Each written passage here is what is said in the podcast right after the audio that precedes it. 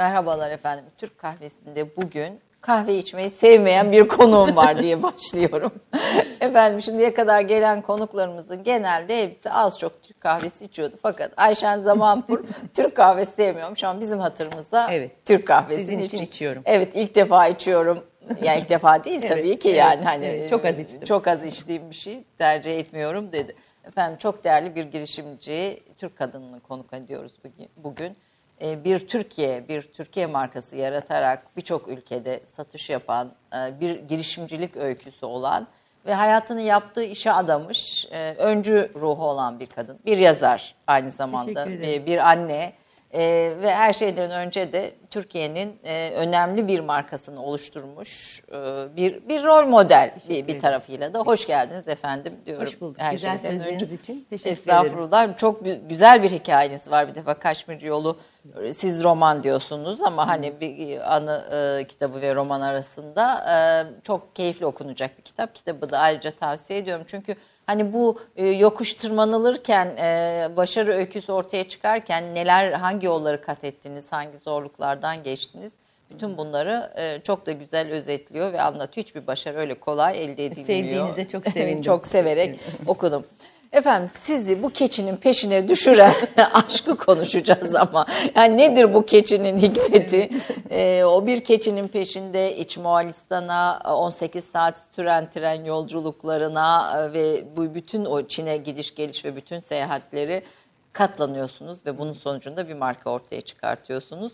Bunu konuşalım ama bundan önce böyle bir kısa özgeçmişinizi verelim. Tamam. Ondan sonra e, ailenizden başlayarak bu Memnuniyetle. öykünün arka planını öğrenmeye çalışalım. Efendim Ayşen Zamanpur kimdir? Kısaca izleyelim. Ayşen Zamanpur 1958 yılında Afyonlu bir ailede doktor olan babasının mecburi hizmet nedeniyle bulunduğu Pertek'te dünyaya geldi. Yine babasının görevi nedeniyle ilkokulu ayrı şehirde tamamladı. Ortaokul 2'de okuduğu ve Durgun Akardı Don romanıyla başlayan okuma tutkusu hayatından hiç çıkmadı. 14 yaşında İstanbul'a geldi. 1976'da Robert Kolej'den, 1980'de Boğaziçi Üniversitesi İşletme Bölümünden mezun oldu. İş hayatına şişe cam fabrikalarında planlama uzmanı olarak başladı. Çalıştığı şirketten 5,5 yılın ardından kendi işini kurmak için ayrıldı. İlk girişimcilik deneyimi kişiye özel kartpostallar ürettirip pazarlamak oldu. Bir yıl süren bu deneyimin ardından hayatının merkezi olacak mağazacılık sektörüne adım attı. 1988'de Türkiye'nin ilk açılan alışveriş merkezinde ünlü bir markanın bayisi olarak ilk mağazasını açtı. Sahne tozu gibi mağazacılık tozunu yutmuştum diyen Zamanpur, 1991'de 5 mağazaya ulaştığında mağazalarını devredip kendi işini kurmak için yola çıktı. 28 yıl önce Çin'e Kaşmir'le ilgili bir araştırma yapmak için gitti. Sonrasında pek çok Çin seyahati yaptı ve sayısız keçi ağılına girip çıktı. Kapra keçisinden ilham aldı. Kaşmir ve İpek markası kurma kararı Zamanpur'un hayatında dönüm noktası oldu. 1992'de 34 yaşındayken kendi şirketini kurdu. O gün bugündür Çin'in değişik bölgelerinde çeşitli tesislerde kendi tasarımlarını ürüne dönüştürüyor. Üretimi Çin'de, tasarımı İstanbul'da, ilk mağazası Zürih'te olan, ürünleri 26 ülkede 200'e yakın noktada satılan girişim öyküsüyle yurt içinde ve yurt dışında 20'ye yakın ödül aldı. Hakkında 13 üniversite tezi, 2 vaka çalışması yazıldı. Bijen Zamanpur'la evli olan Ayşen Zamanpur, kendi hikayesini anlattığı Kaşmir Yolu kitabının yazarı, Saf İpek ve Saf Kaşmir'den oluşan bir markanın kurucusu, yöneticisi ve iki çocuk annesidir. Başlasın. İki güzel evladınız var. Allah uzun ömürler versin. Sizin de Ee, üç varmış galiba. Benim de üç evet. Benim de üç. Allah uzun ömür. Onlarla gurur duyuyorsunuz. Ee, ve, size de destek veriyorlar Çok. gördüğüm kadarıyla. Çok. İşin bir parçası da onlar haline gelmiş. Şimdi Çin çok uzak. Hele bu sizin gittiğiniz yıllarda işte Sovyetler Birliği, sos- sosyalist blok yıkılmış, Çin de alabora olmuş yani e, her yer dünyanın birçok yeri etkilenmiş ve siz kalkıyorsunuz Çin'e bir yolculuk yapıyorsunuz. Bir araştırma yaparken bunu keşfediyorsunuz. Bunun öyküsünü sizden dinleyelim. Nasıl oldu da bu keçinin peşine düştünüz? Tamam. Öncelikle güzel VTR için teşekkür ediyorum. Çok güzel. Ben de keyifle izledim. Ee, orada da bahsedildiği gibi bir kurumsal hayatım var. Şecam planlamada 5,5 yıl e, stratejik plan, fizibiliteler, makro çalışmalar, mikro çalışmalar. E, çok çok iyi bir kurumdu orada. O çok güzel böyle bir benim için ikinci bir okul gibi diyebilirim.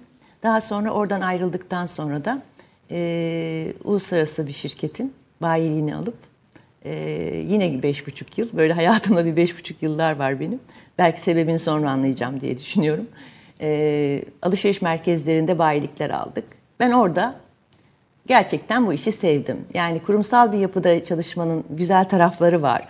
E, gerçek hayatı anlıyorsunuz. Senet nedir, finansman nedir, muhasebe nedir, insan kaynakları nedir, hayat nasıl dönüyor okuldan sonra çok güzel. Kurumsal hayat sizi e, bir ikinci bir eğitim oluyor ama benim kişiliğimde yani bireysel anlamda benim kişiliğimin rutinle bir örtüşmeme durumu var. Yani bunu sizin e, öykünüzde sık sık e, Ayşen icat çıkartma denen birisiniz. Yani Aynen. Sürekli bir çocukluğunuzdan iti- itibaren icat çıkartıp hani Ayşen bir yerinde dur icat çıkartma diyen bir karakteriniz var Evet. gördüğüm kadarıyla. Yani en çok duyduğum laf ne alem kızsın. Bu ne? Yani çok büyük bir icatlar falan öyle yan- yanlış yapmıyorum ama tabii. Nereden çıktı? Bu nereden çıktı? Bu yani böyle bir rutinle normal sıradan e, konuşmalarla, klişeyle çok pardon su tıkandı. Estağfurullah. E, ve bir, biraz da tabii girişimcilik bu Evet. yaratıcı fikirleri olan insanlarda ortaya çıkıyor. Bilmiyorum. Bu yani benim hayatımda her zaman e, içeriden hem beni yoran, belki çevremi de biraz yoran ama birazcık da farklılık getiren bir şey. Yani şişe camdaki o kültürü çok sevmekle birlikte rutine girdiğini hissettiğimde bu rutini bir dönem daha, bir beş buçuk, bir altı yıl daha yaşayamayacağımı çok somut hissettiğimi hatırlıyorum. Çok herkesin çok mutlu olduğu, hepimizin şahane eğil, çok da iyi arkadaşlarım vardır oradan benim. Bir anda ben bir daha yokum deyip böyle çok kısa süre içinde ayrıldım ve işte o Mağazacılık. mağazacılığa girdim. Ee, o arada da tabii çocuk yaptım. Ee, mağazacılığı çok sevdim ben. Yani çok somut bir şey. Yani yaptığınız şeyin karşılığını perakende kadar birebir aldığınız bir hayat var mı bilmiyorum. Yani bir eleman eğitiyorsunuz hemen işinize yansıyor. Vitrine bir ışığı doğru koyuyorsunuz satışlara yansıyor. Doğru bir sipariş veriyorsunuz birdenbire karşılığını alıyorsunuz. Ne bileyim güzel bir kampanya, kötü bir kampanyanın fark. Benim galiba kişiliğim ödülleri ve cezaları anında görebilmeyi seviyorum. Yani ne olacak bakalım, hadi Uzun görelim, böyle dur bakalım gibi o durumlar bana uygun değil. Yani yaptım mı, doğru mu, yanlış mı, eğri mi bu bana uydu diye düşünüyorum. Mağazacılığın tozu dediğim o. Yani yaptığımız her şeyin birebir karşılığını görebildiğiniz bir alan. Onun için de e, geleyim şimdi sorunuza çünkü bu bağlaçı yapmadan Evet, evet. giremiyorum. E, o dönemlerde eşim de e, uluslararası iş alanında Demir Çelik'te Çin'le çok iyi iş yapmaktaydı. Çok uzun zamandır iş yapmaktaydı. Çin'e de gelip gidiyoruz. Yani herkes kadar Çin bana uzak bir ülke değildi. Eşimin çok sık gidip geldiği bir ülkeydi. Bu taraftan da mağazacılık ayağında işte markayı, mağaza konseptini bunları sevmişim. Bir taraftan da planlama var, işte iş kurma, fizibilite falan. Tabii ben bunları sonra çalıştım. O zamanlar bunları yapıyorum diye bilinçle yapmıyorum. Sonra bunu anladım. Bir arayış içindesiniz. Böyle bir şey var. Bir şey yapalım, ne yapalım? İşte bu yurt dışına gittiğimde falan gördüğüm e, markalara duyulan güvenin, insanların e, sadık bir şekilde markalara karşı bu kadar ilgi göstermesinin e, çok ilgimi çekti ve bu konuyu bayağı araştırdım Ayşe Hanım. Belki hayatımda en çok yaptığım konu benim daha Türkiye'de marka bir tane konusu olmadan çok markayı çalıştım. Yani marka nasıl olunur konusunda çok kafa yordum ben o yıllarda. Markaların hikayesini çalıştım Çok önce. çalıştım. Çok çalıştım. Çok gittim. Stajyer bile olmak istedim bazı meşhur markalarda. Yaşım tutmadı. yani fazla geldi. Ee, işte orada güzel bir buluşma var. Ee, çocukluğumdan beri o gördüğünüz koyun hikayesi. Ben yumuşak dokuları falan seviyorum. Ee, kaşmiri çok seviyorum ama pahalı geliyor. Çok fazla alamıyorum. Kaşmir'de yani bu siz bu markayı çıkartmadan önce ancak böyle çok Çok. çok pahalı, Aşırı. çok lüks ma- Aşırı, ma- evet. mağazalarda bulunan Aynen. ve böyle hani koklaya koklaya alınan Aynen. alınan bir üründü. Eldiven falan alabiliyordum Kaşmir yani. evet bir kazak, bir bir atkı Çok doğru. falan lüks bir şeydi. Çok, Çok, lüks, bir şeydi. İşte bunun e, çok e, sevdiğim bir doku. Yurt dışına gittiğimde bir te- tezgahtar hanımla konuştum. Bu niye bu kadar güzel ve niye bu kadar pahalı diye. O da bana tabii ki başlangıcı bu yani. Sen dokun anlarsın dedi. Gittim dokundum. Dokunuş o dokunuş. Onun da bir bulaşıcılık var herhalde. Bu, bu niye mi iç Moğolistan? Yani ma- malzemeyi iç Moğolistan'dan alıyorsunuz Evet. gördüğüm kadarıyla. Ve tabii bu marka oluşana kadar da defalarca 18 saatlik tren yolculukları Evet, yapıyorsunuz.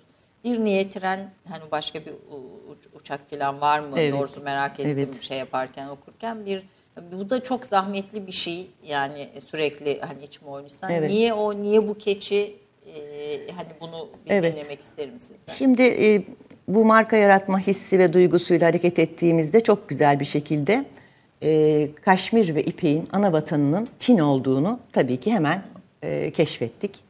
Bu amaçla da Çin'e e, henüz daha o zamanlar işi kurmadan yolculuklar yapmaya başladık. Küçük bir ekip. Benim Selmin Korman diye bir arkadaşım var lise ve üniversiteden. Eşim ve eşimin oradaki görevli arkadaşı. Biz bu işi bir araştıralım diye Çin'e gittik ve bayağı ciddi bir şekilde bu kaşmir nerededir, ipek nerededir, fabrikası nerededir, ağılları nerededir, neye bu kadar pahalıdır, nereden çıkar? Biz bu araştırmayı yaptık. Bu araştırmayı yapıp e, döndüğümüzde şu kararı almıştım. Beraber almıştık. E, biz bu konuda bir marka yaratacağız. Ama bu marka yaratmak o zamanlar Çin demin de söylediğiniz gibi Ayşe Hanım bütün uzmanlar, bütün ekonomistler, stratejistler işte Rusya dağıldı, Çin'de dağılıyor diyor. Herkes ama Çin'i çok tehlikeli bir yer olarak görüyorlar. İnanılmaz sancılı bir yer. E, Türkiye'de olmayan iki ham madde. Orada olan iki ham madde. Biz daha bu işin hiçbir şeyini bilmiyoruz. Yani ben tamam bir bayilik yapmışım ama hani bir marka yaratma cesareti çok önemli bir cesaret. Ama bütün bunları göze alıp çünkü şöyle bir şey hissettik ki Türkiye'de değil, dünyada ulaşılabilir lüks dediğimiz yüksek kaliteli saf kaşmir markası yoktu. Çok anormal, çok aristokrat düzeyde, çok makul olmayan fiyatlarda vardı. Ya da çok kalitesiz, içine biraz kaşmir koyulmuş, gerçek kaşmir hiç ilgisi olmayan e, kaşmirler var. Bu aradaki nişi fark etmek belki de bizim hayatımızın en büyük Dönüm e, dönüm noktasıdır. Oraya yani e, Silken Kaşmir'in en büyük ayrıcalığı bir markayı, biz e, bir ürünü marka yapmadık. Biz bir boşluğa bir marka yarattık. Orada bir boşluk Ürün görüp yarattınız. ürün ve marka yarattık. Oraya saf kaşmir ve saf ipekten ve ikisinin karışımından oluşan e, o nişe uygun ulaşılabilir fiyatta bir marka yaratmak için Çin'e gittik. Niye Çin'e bu kadar çok gittik? Çünkü Çin daha yeni dışa açılıyordu inanılmaz derecede uzaktı. Fiziksel coğrafi uzaklık dışında kültürel uzaklık. Kitapta da yer yer veriyorsunuz. Mesela Çinlilerle iş yapmak Çok zordu. zordu. Yalan söylemezler ama aa, hani bir anda fark edersiniz ki her şey yavaşlar. Her şey yavaş. Yani Hayır iş, demezler. E, iş kültürleri de e, farklı diyorsunuz. Çok değişikti. Hele şi- şimdi bakın şu andaki Çin'e gidenler benim için Çin'e gitmiyorlar. Artık herhangi bir Avrupa ülkesi, Şangay'a falan gittim. O kadar değişti. Çok değişti. 2012'de biz e, çocuklarla iki kere daha gittik. E, hiç alakası yok. Benim Çin'im diye ayrı bir kitapta yazsam olur yani. Benim Çin'imde e, bambaşka bir ülkeydi. Bir, İngilizce bilen bir tek kişi yoktu Batu'da, İnir, İç Moğolistan'da. Biz İç Moğolistan'a giriyorduk Çin'deki. İnanın bir tek kişi yoktu. Bir tane tercümanımız vardı, onu yanımızda gezdiriyorduk. Çekik gözlüydü herkes, bir tek biz yuvarlak gözlüydük. Bunu her yerde söylüyorum. Bizi her yerde buluyorlardı, pazar yerinde, kalabalıkta falan. Mrs. Samanpur diye. Hiç başka... Yuvarlak gözler duruma bir Türk gibi. Yoktu. Çok zordu. Çinlilerin şöyle bir şey var. Güvenirlerse sizinle bizimle olduğu gibi şimdi artık çeyrek asırdır. Çok güzel iş arkadaşıdırlar. Şahane bir şekilde iş yaparsınız ama o süreç çok uzundur. O güven meselesi falan onu elde etmek son derece zordur. Yani e, İtimatlarını kazanmak itimatlarını kazanmak, e, aradaki kültür farkını aşıp onların ne deyip ne dediğini anlamak. Ne demek istediklerini. Evet, hayır diye bir cümleyi kurmazlar. 3 saat sonunda bütün çabalarınızdan sonra aslında o Hayır işin yokuşa anlarsınız. sürmelerinin nedeninin hayır diyemedikleri olduğu ortaya çıkar. Onun için e, bunu artık çok net biliriz. Mesela acıkınca iş yapmayacaksınız. Onlar 11.30'da yemek yemek durumundadır. Onlar için ibadet gibidir yemek. 11.30'da hala tutarsanız onu bütün kararlarınız çok önemli, çok çok önemli bir şeydir. E, neden tren dediyseniz de soruları atlamamak için yapıyorum. Ben buradan Pekin'e çok rahat gidiyordum. Pekin bana Kadıköy gibi geliyordu. Yani sonuçta uçağa biniyorsunuz gidiyorsunuz. Pekin'den İç Moğolistan'a o dönemde şimdi hiçbir ülkeyi kötülemeyelim ama Rus uçakları uçuyordu ve çok ciddi bir istatistik vardı. Ciddi kaza oranı. Yani ben de çok aram bu kadar uçmama rağmen çok rahat bir uçak yolcusu değilim. Orada o kadar çok kaza olduğunu öğrenince ki şahit de oldum, duydum da okudum da o süreçte. Bu, burayı biz trenle gidelim diye 18 saat evet o yolculuklarda çok çok hikayelerim var, çok çilelerim var. Şimdi e, orada da hemen söyleyeyim işe başvurup işi kabul ediyor, maaşı da beğeniyor genç arkadaşım, her şeyi beğeniyor. Ay Kadıköy'den uzak burası diyor, reddediyor. Duruyorsunuz bir Böyle yapıyorum ama diyorum falan biz diyorum senin yaşındayken 18 ama demiyorum tabii ama içimden diyorum bunu. Yeni jenerasyon falan benzer şeylerle hepimiz Evet. karşılaşıyoruz. İç Moğolistan'a gittiğinizde ne vardı? Keçi ağları orada anladığım kadarıyla. Birçok keçi ağına girip çıktım diyorsunuz. Çok çok küçük değil, birçok değil hepsine çıkmış olabilirim. Yani bütün, bütün keçi ağlarını gördüm. Yani İç Moğolistan'da bizim kalitemizde kaşmir üreten, bizim kalitemizde A grade diyoruz. Bizim kalitemiz gerçekten dünyanın en yüksek saf kaşmir kalitesidir. Bu zaten sertifikası var. Bu yalan söylenebilecek bir konu değil. İnceliği, kalınlığı, uzunluğu ve temizliği en yüksek de, e, orandadır. Onu üretenlerin zaten bin tane değil yani 60-70 taneydi. Onların hepsine gittik, gezdik, en iyilerini seçtik. Keçilerle ilk dokunduğumdan beri Aranızda bir bağ oluştu. Hayatınızda hep böyle bir Kişiliklerimiz de biraz benziyor keçilerle bizim. İnatçılık gibi. Yani ben de biraz keçiyimdir o. Siz de mi? Oğlak olarak da bir burç olarak. Birazcık e, şakayla karışık söyleyeyim. Arkadaşlarımın hepsi diyorlar sana diyorlar e, ve ekibe, ekibe. Keçinin inada bulaştı bir de keçileri kaçırdınız. Evet evet. Evet biraz doğrudur. Biz bu işe çok odaklandık. Tek üzüldüğüm bir şey vardır benim. Bunu da bu vesileyle, bu fırsatla söyleyeyim. Buyurun. bu kaşmir kalitesi dünyanın hiçbir yerinde maalesef maalesef yok. Keşke benim hayatta deseniz ki Ayşen Hanım en çok istediğiniz şey ne olur? Ben derdim ki şu keçiler İstanbul'da olsaydı veya hadi bilemedin Ağrı'da olsaydı. Yok. O ekosistemin ürünü. Yani Ancak sadece o bölgede yaşıyor. Sadece ve sadece o bölgede yetişebiliyor. Onun suyu, onun rakımı, o rüzgarın esintisi, o soğukluk, o sıcaklık tam ekosistemin bir tek halkası değişirse o keçi o kaşmiri yapmıyor. Ve ben 25 yıldır bununla suçlanıyorum. Neden Türkiye'de yapmıyorsun, neye yurt dışından alıyorsun? Ben 25 yıldır sadece bunu açıklıyorum. Herkese her kademede her gün. Neden aldığımı Yani çünkü yok. ke- keçi yünü de değil. Onun bir özel üretimi. Taş e, içinde. İçinde. Kendi yün tabakasının altında içinde. Başka yani Windsor şatosuna götürmüşler İtalya'ya bunu bir tek ben düşünmüş olamam değil mi dünyada? Birçok insan gelelim de şu keçileri biz yapalım demişler. Başka bir yere gittiği anda o keçi hemen normal keçiye dönüşüyor. Onu üretmiyor. Ben diyor o, o, o, o sistem için üretiyordum diyor inatçı ya. Soğuk filan belki hani oranın. Her türlü ekosistem. Her yani türlü. suyu bile önemli. O orası için yapmış onu. Yani bu kadar basit hani doğanın e, Sizden gücüyle sonra oraya oynaması. başka firmalarda elbette Tabii. girdi. Bizden sonra girdi. Bu sözcük çok önemli. Dünyanın en meşhur firmaları isim söylemeyelim. Kaşmir konusunda zaten 40 Belli, kişiyiz, 40'ımız birbirimizi biliriz. Hepsi bizden sonra girdiler. Biz oraya ilk yatırım yapanlardınız. Bir tane daha vardı. Daha kumaş konusunda yatırım yapmıştı. Bizimki gibi örme, triko konusuna giren. Keçilerimiz var orada. Bizim keçilerimiz yok. Bizim e, orada çalıştığımız fabrikalarımız var. Onların hangi kalitede kaşmir keçisi kullanılacaklarına dair sözleşmemiz var.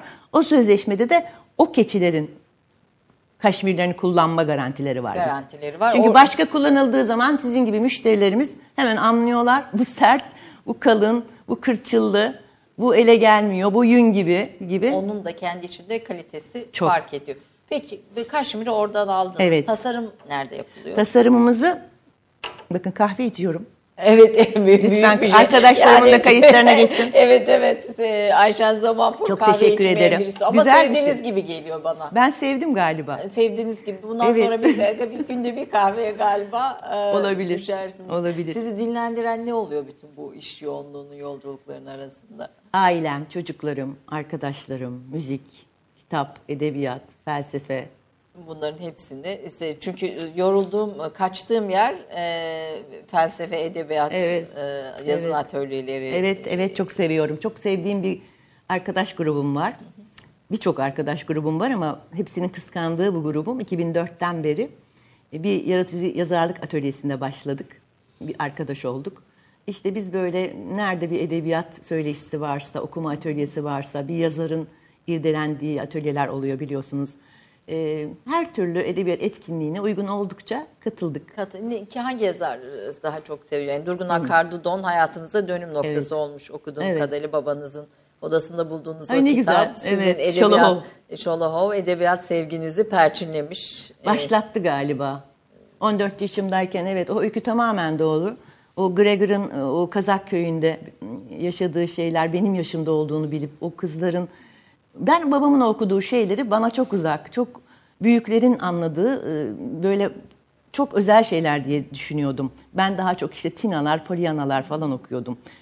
O kitapların içinde bana bu kadar hitap edebilecek, bu kadar anlayabileceğim, üstelik benim yaşımdaki e, genç kızların öyküsünün olduğunu keşfettiğim an o gündür. Yani bırakamadım, o dört cilde okudum. Ondan sonra ben hep Rus yazarlarını çok okudum. Tabii Şolohov tabii ha- Evet. edebiyat ödülü de verilen e, hakkında çok önemli bir Rus yazarı.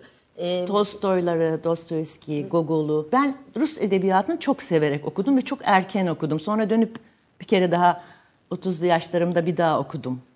Yani Yaşar Kemaller, Kafkalar, Balzac'lar, Stendhal'lar. Yani bizim böyle büyük bir kütüphanemiz vardı. Çok şanslıydım. Ee, hala başucunuzda veya yeni e, de okuduğunuz Tabii. kim vardır? Tabii söyleyeyim. Ee, mesela şöyle aklıma ilk gelen sırasıyla söyleyeyim. Ben Adalet Ağoğlu'nu severim. Pınar Kür'ü severim. Firuzan'ı severim. Nazlı Er- biraz çok kadın mı oldu? Yo. Nazlı Eray'ı severim. çok ortak zevklerimiz İhsan var. Oktayanar'ı severim. Hakan İşçen'i severim. Ayfer Tunç'u severim. Evet, Murat Birsel'i severim. Ee, Birçok e, sevdiğim yazar vardır. Yeniler...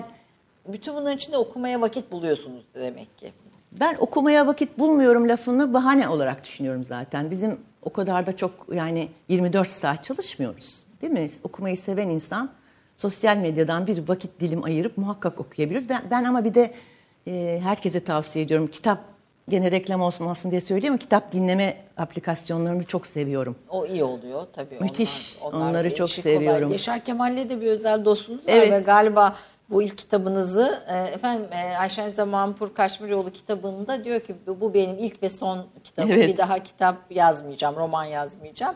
Fakat ikinci romanının da hazırlıkları içinde Evet, başladım. başladınız. E, sözünüzü tutmadınız o zaman. Kitabım da öyle başlıyor Ayşe Hanım. Birinci kitabım bu benim ilk ve son romanım diye başlıyor. İkinci kitabım sözümde duramadım. Duramadınız diye İtiraf başlıyor. etmek de bir büyüklük değil mi? E, Tabii. Peki ne oldu bir ikinci kitaba sizi yazmaya Çok sevk doldum eden? bu 7 senede. Yani bu 7 sene çok, o 20 sene kadar yoğun geçti. Gerçekten inanılmaz çok şeyler yaşadık, yaşıyoruz. Ee, hani çok meşhur Sait Faik'in dediği gibi yazmadan yapamadım. Duramadım yani. Hani bunu artık içimden taştı. Birinci de öyle olmuştu. Ben bu yazarlık atölyelerine gitme nedenim falan da kendime bir format yazmak istiyorum ama bir format bulayım. Bir e, yazı diline dökmenin yöntemlerini bulayım diyeydi. İkinci kitapta kendiliğinden ortaya çıktı. Ortaya bu ilk çıktı. kitabımız bu Kaşmir Yolu. Evet. E, Bunu gösterelim. şu anda bu okuma aplikasyonlarında var. Var evet. Evet. E, Siz, siz e, tabii ma, yani o 20 yıllık öyküye tekrar geri dönersek bir e, parantez açıp edebiyat zevkinize girdik ama e, o, o 20 yıllık öykünün içinde bir markalaşma, Kaşmir, Kaşmir'i buluyorsunuz. Sonra İpek dokutuyorsunuz. Evet. E, nerede ürünler imal ediliyor? Evet. Şimdi en büyük şanslarımızdan bir tanesi de Kaşmir'e en yakışan, en çok yakışan malzeme ne diye 100 kişiye sorsanız 99 herhalde ipek der.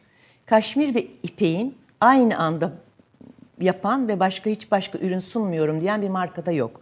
Böyle bir ayrıcalığı yakaladık. Biz bir de ayrıca çok hoş bir şekilde o yıllarda bu iki ürünün birleşip tek bir iplikte oluşması için araştırma geliştirmeler yaptırıp zaten yapılmakta olanlara da destek verip kaş ipek dediğimiz ikisinin ortak ürününü yaptırdık. Şimdi bu üçünü birden e, markalaştırdık.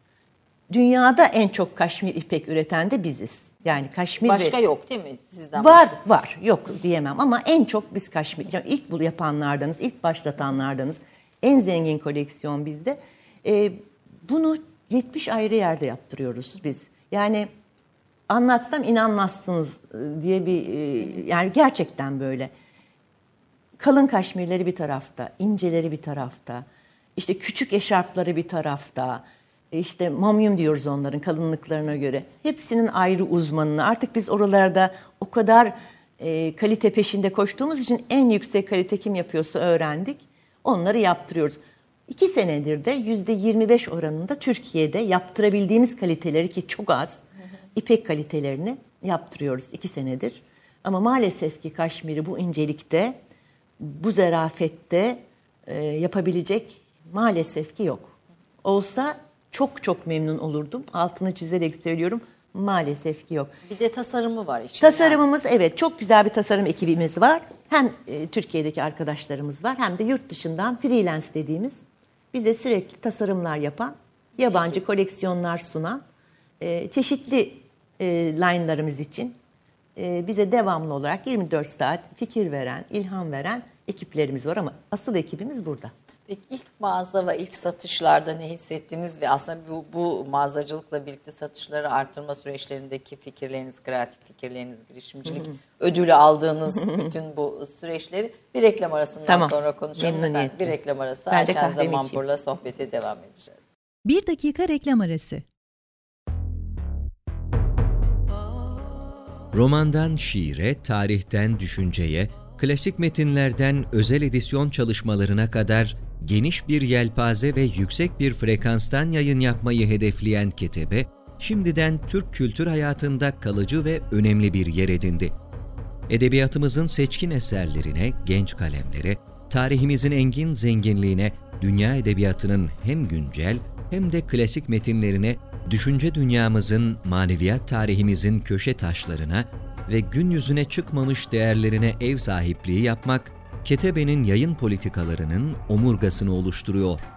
Dünya standartlarında bir yayıncılık anlayışı ve deneyimli kadrosuyla yola çıkan Ketebe yayınları, kitaba, kağıda ve söze hürmet eden bir medeniyetin parçası olarak her şey geçer, yazı kalır diyor. Reklam arası sona erdi. Efendim Türk kahvesinde konuğumuz e, günümüz Türk iş insanlarından diyeceğim. Çünkü iş insanı kavramını da iş dünyasına getiren isimlerden birisi Ayşen Zamanpur. Türkiye'nin önemli girişimcilik öykülerinden birisinin e, kahramanı diyelim. Onunla sohbete devam ediyoruz. E, Birçok ödülünüz var. İşte Türkiye'yi dünyaya taşıyan kadınlar, inovasyonla başarı yakalayan Türkler ödülü, Türkiye'nin yeni gücü kadınlar, e, ondan sonra bir sürü İhracatın yıldızları, en iyi iş kadını, sosyal perakende günleri özel kadını, uluslararası yine bir sürü ödül var. E, liderlik, pazarlama, strateji, yurt dışı açılım, kadın girişim deyince e, uluslararası anlamda Türkiye'yi temsil eden ve bu konuda ödüller alan e, bir, birisiniz.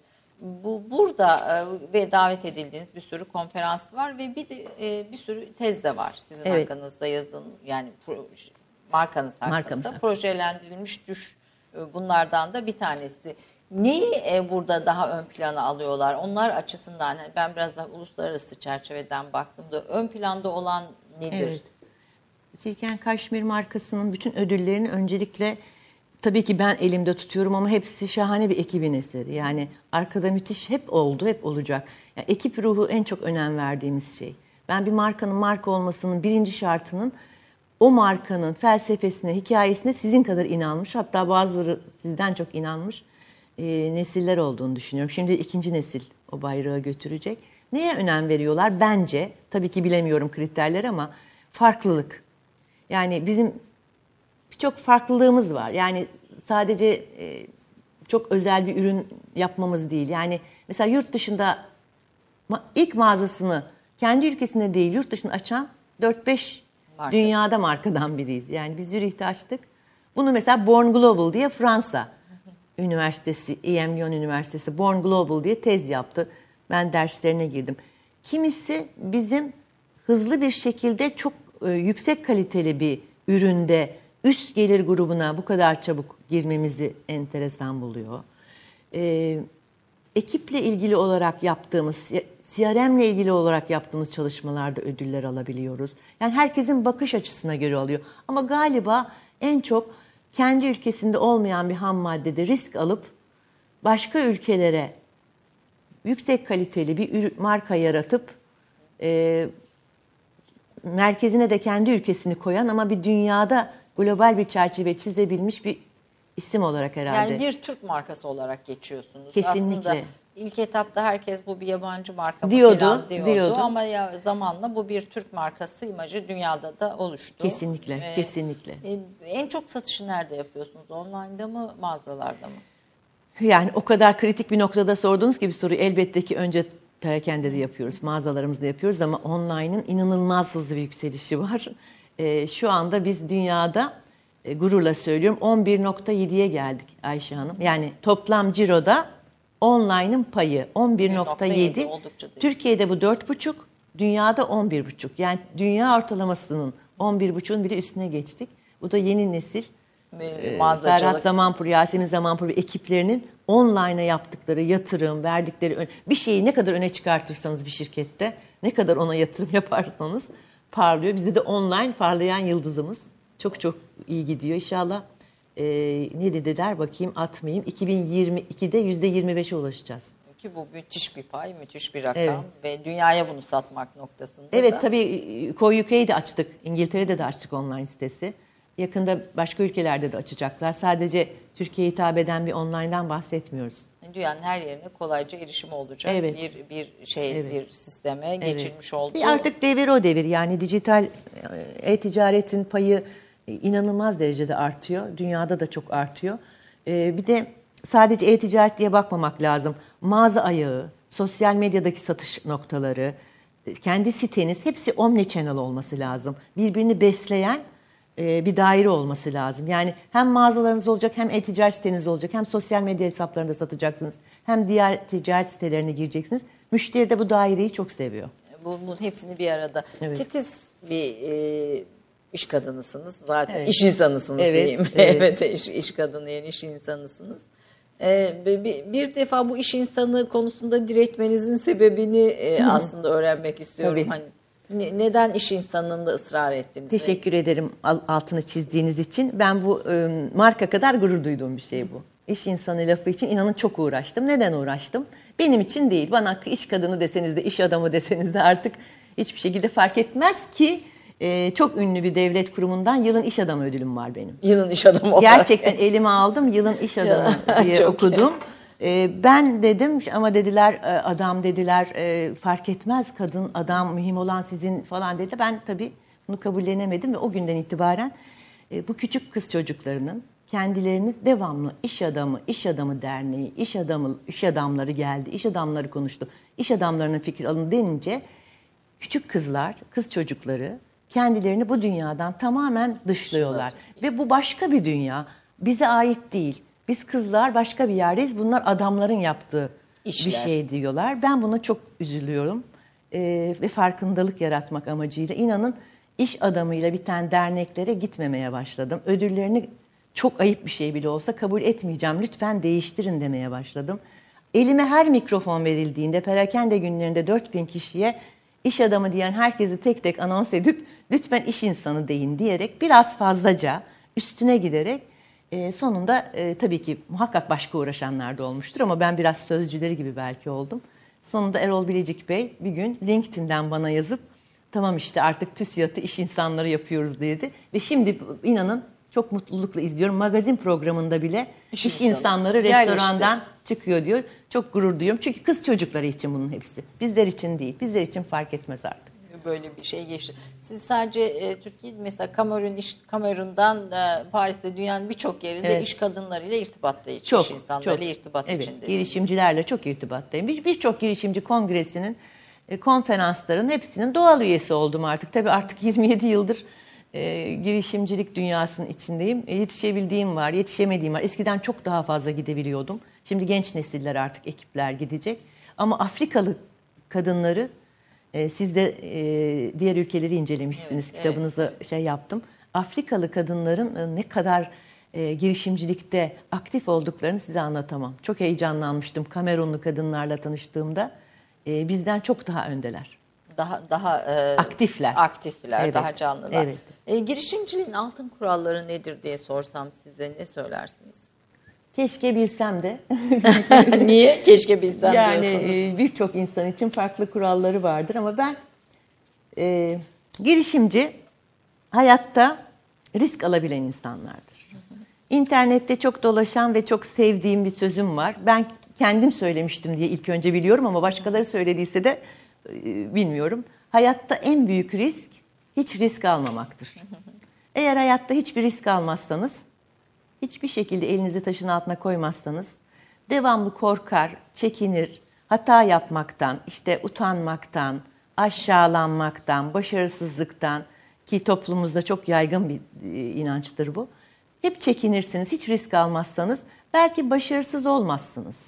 Hiçbir şeyde olmazsınız. Başarılı olma şansınız da olmaz. Onun için ben girişimcilerin bu özelliğinin altına çıkıyor, çiziyorum. Hayatta muhakkak risk almak lazım. Farklı bir şeyler yapmak lazım. Özgün bir şeyler yapmak lazım. Herkesin yaptığı çizgide devam etmemek lazım. Ee, herkesin söylediği o tutku laflarına girmeyeceğim. Azim, çalışkanlık, tutku, Evet, disiplin evet, onları kli- klişeleri sevmiyorum. Ama bakın ben şunu söylüyorum genç arkadaşlara. Ben her türlü başarılı insan çok tanıdım. Tanıma şansını elde ettim. Çok değişik insanlar gördüm. İşte sabah 7'de kravatını takan da var, 11'de eşofmanıyla gidip 4'te çıkan da var. Çok cömert olan da var, cimrisi de var. Eğitimlisi de var, alaylısı da var. Ama bir tek e, başarılı insanlarda görmediğim bir tek özellik kesinlikle vurgulamak isterim. Sürekli şikayet edip mızmızlanan, hep başkalarına suç atıp, hep başkalarını Evet. fatura kesen, bütün sorumluluklarını başkalarına atan, e, o kapı arkalarında dedikodu yapıp, çıkıp ortaya söylemeyen, sadece söylenen insanlar arasında başarılı insan görmedim. Başarılı insanlar arasında da böyle insan görmedim. Onun için bazen diyorum bana 5 saniye verseniz ne dersiniz gençlere? Söylenmeyin, söyleyin. Evet. E, belki burada eleştirinin e, şeyi de bu noktaya çok eleştiren insanlar, çok kusur bulan insanlar. Sürekli. E, insanları görmüyorum diyorsunuz başarılı insanların içinde. Başarılı insan profilinde. Başarılı insan profilinin içinde sorumluluğu alıyor. Malzemeyi görüyor, hataları görüyor. Elbette vardır ki. Devamlı olarak bir şikayet etme, devamlı bir eleştirme, aşağı çekme, kötüleme. Bu nedense neredeyse üzülerek söylüyorum moda oldu veya Ama dünyanın her yerinde de herhalde. kolay oldu. Dünyanın her yerinde de olabilir ama tabii ki ben ülkemde fark ediyorum. Aslında bu kadar da fark etmiyorum diyebilirim yurt dışında. Bu kadar da fark etmiyorum. Olsa fark ederdim. Yani bu e, söylemeyelim, şikayet etmeyelim, eleştiri asla değil. Ben tamamen eleştiriye açık bir insanım ve açık olunması gerektiğini düşünüyorum. Ama e, anladınız şikayet müessesesi her şeyin önüne geçmiş durumda. Mızmızlanma, Söylenme. Devamlı söylenme, devamlı da faturayı başkalarına kesme. Eşim böyle davrandı, görümcem böyle yaptı, patronum kötüydü, arkadaşım kötüydü, komşum kötüydü, o kötüydü, bu kötüydü, yönetim kötüydü, devamlı fatura. Bu öfke, bu şiddeti siz enerji olarak başka işlere kanalize etseniz çok Daha daha, faydalı işler- faydalı işler yapıyorsunuz. E, ama bir taraftan da bu- bu- bunun e, ba- başarıyı ve girişimciliğe ket vuran bir şey olduğunu böyle bir tavrın Kesinlikle. söylüyorsunuz. E, ama bir taraftan da beğendirmek zorundasınız yaptığınız her şeyi ve müşteri de titiz. Müşteri çok e, titiz. çok titiz, Evet. beğenmiyor, söyleniyor. Nasıl baş ediyorsunuz bunlarla? Çok çok çok uğraşıyoruz Ayşe Hanım. Gerçekten CRM dediğimiz konu artık olmazsa olmaz. Ee, Boğaziçi Üniversitesi'nde yıllar önce, milattan önce okurken ben hocamız demişti ki bir marka, e, başarılı bir marka olmak için müşterinizin e, her şeyini biliyor olmanız lazım. Şöyle canlı canlı yürütmeniz lazım önünüzde. Yani tam o profili bilmeniz lazım demişti. Gerçekten müşterimizin her şeyini, bütün özelliklerini anlamak, dinlemek ve gözetmek üzerine kurduk Bir sistemi. insan sarrafı da oluyorsunuz bir diğer taraftan. Mecburen insanların hizmet eden servis sektöründe olduğumuz için sizin gelecek sene 2020 yaza başladık biz. 2020 yazda ne isteyeceğinizi ben bilmek zorundayım bugün. Yani eski müşterilerimin datalarına bakacağım. Ee, davranış biçimlerine bakacağım. Alışver, alışveriş alışkanlıklarına bakacağım. En çok sevdiği renklere bakacağım. En çok beğendiği dokulara bakacağım. Her ülkede buna ayrı ayrı bakacağım. Ki Her, yapıyorsunuz tabii bunu. ki mecburuz zaten. Her yaş grubunda ayrı bakacağım, cinsiyet grubunda ayrı bakacağım, trikoda ayrı, aksesuarda ayrı bakacağım. Girilen detayları e, ben bazen diyorum zaten şirkettir ya sonuçta kazak satıyoruz yapmayın bu kadar. Bu kadar da detay Ama ve veri. o kadar güzel bir veri analizi var ki bu veri analizi artık çağımızın zaten en önemli Olmazsa olmazsa olmazı. Dediğiniz gibi bizim müşterimizin özünde tepede şunu sevdiğini biliyoruz. Biz çok büyük bir moda satmıyoruz. Yani bizim e, ismimizin altında gelen ilk çağrışım moda değil. Biz doku satıyoruz, dokunma duygusu, keyif, tene verdiği huzur. His, evet. Bunu satıyoruz. Bunun bir defa mükemmel olması için çok çabalıyoruz. Ve hangi müşteri grubu bunun hangisinden hoşlanıyor? O kazığı alan hangi aksesuar tipinden hoşlanıyor? Aksesuarını daha ince mi daha mı kalın hoş- hoşlanıyor? Bu detaylara kadar giriyoruz. Ee, Ayşe'nin kitabında e, müşteri analizleri de var. Mesela işte mağazaya girince selam veren e, ve Evet, merhaba canlarım. diyen müşterileri var. Mağazaya girince hiç konuşmayan müşterileri Evet. var. Ee, mağazaya girince mesela anlıyor musunuz bu nasıl bir karakter? İşte biraz aksi, biraz normal, biraz zor beğenir, biraz daha kolay. Hani servis ona göre şekilleniyor herhalde. Ben anlıyorum da eleman e, ekiplerimizin de anlamasına çok özen gösteriyoruz. Eğitim veriyorsunuz. Devamlı eğitim veriyoruz. Eğitim eğitimsiz bir mağazacılığın olması mümkün değil artık. Her dakika eğitim veriyoruz. Bizim mağazamızdaki müşterilerimiz evet ikiye ayrılıyor. Ee, bunu itiraf etmeliyim. Bir gerçekten e, çok e, çok kolay bir şekilde saf kaşmir almaya gelmiş. Hiçbir şekilde başka kaygısı olmayan ve tek derdi saf kaşmiri bulmak olan müşteri grubu var. Onlar çok fazla servis de istemiyorlar. Onu yazdım kitabımda. Evet. Çok fazla konuşmak da istemiyorlar. indirim de istemiyorlar. Fiyat konusunda da bir dertleri yok. Sadece ve sadece ve sadece geçen seneki kalitedeki kazağın grisinin dik yakasını istiyor. İstiyor, evet. Bir de benim o diğerleri Evet, dediğim evet. müşterilerimizde her türlü renk olsun, ipek de olsun, şalı da olsun. Müşterisine arkadaşlarımız ona çok iyi davransın. O da onlara yaş gününde pasta getirsin. Öyle bir sıcak bir ilişki de olan da var ama her ikisi de başımızın tacı. Bir, bir şekilde. Ama karakter satın almada da illaki e, or- ortaya çıkıyor. Ortaya çıkıyor. Ve bir, bir- bir kitapta çok tatlı analizleri var Ayşe Hanım'ın. E, özellikle tavsiye ederim müşterilerle. E, bir e, sizi üzen hatıralardan birisi olarak bahsettiğiniz bir şey e, var. Benim de doğrusu Hmm. çok hoş geldi paylaşmak istedim. E, sürekli başkalarına hediye alan hem de Evet. hani kaşmir hediye alan bir Evet. yaşlı müşterinizi bir huzur evinde yalnız başına e, vefat etmesi, Çok. e, ölmesinin sizi çok e, üzdüğünü söylemiştiniz. Evet. Çok zarif bir hanımefendiydi. Evet, hmm, çok etkileniyorum o hikayeden. İnanılmaz çok hediye alıyordu akrabalarına, damatlarına, gelin. Çok da geniş, büyük bir ailenin bayağı da tanınmış bir ferdiydi. Ee, Greta Garbo gibi bir hanımdı. Çok hoştu. Hiç unutmuyorum o kıyafetlerini falan o yaşta giydiğini. Ee, inanılmaz cömert bir hanımefendiydi. Bayramda, seyranda, yaş günü, yılbaşı böyle biz onun paketlerini arkadaşlarımız taşırdı. Hatta bir iki kere de bana sevdiğiniz hanımefendi geldi diye gittim. Tanıştım, kahve içtik. Bir süre gelmedi sonra. Ee, gelmedi ve bir süre sonra onun nerede olduğunu e, şey yaptık. Ee, işte bir huzur evindeymiş. Asla karşı değilim. Huzur evleri çok güzel yerler ama onun şikayeti hiç ziyaret edilmediğiydi. Hiç ziyaret edilmediğiydi. Kimsenin gelmediğiydi. Bana da edemedi bunu ama e, sık sık onu ziyaret eden mağaza müdürümüze e, söylüyormuş. İşte en çok sen geliyorsun diye. Ben çok üzülmüştüm. Yani o hediyeleri verdiğimiz çocukların daha çok ziyaret Evet, etmelerini, evet. sık sık ziyaret etmelerini beklemiştim. Bir profil olarak o da Yaşar Kemal de müşteriniz olmuş. ve Evet. Yaşar Kemal'le de bir dostluğunuz var. Kitabınızın da Çok. e, şey, onayı ondan çıkmış en son diye. Onun komik şeyini anlatayım mı? Lütfen lütfen çok. Bir gün bir arkadaşımla e, bir yerde kahve içiyoruz, çay içiyoruz.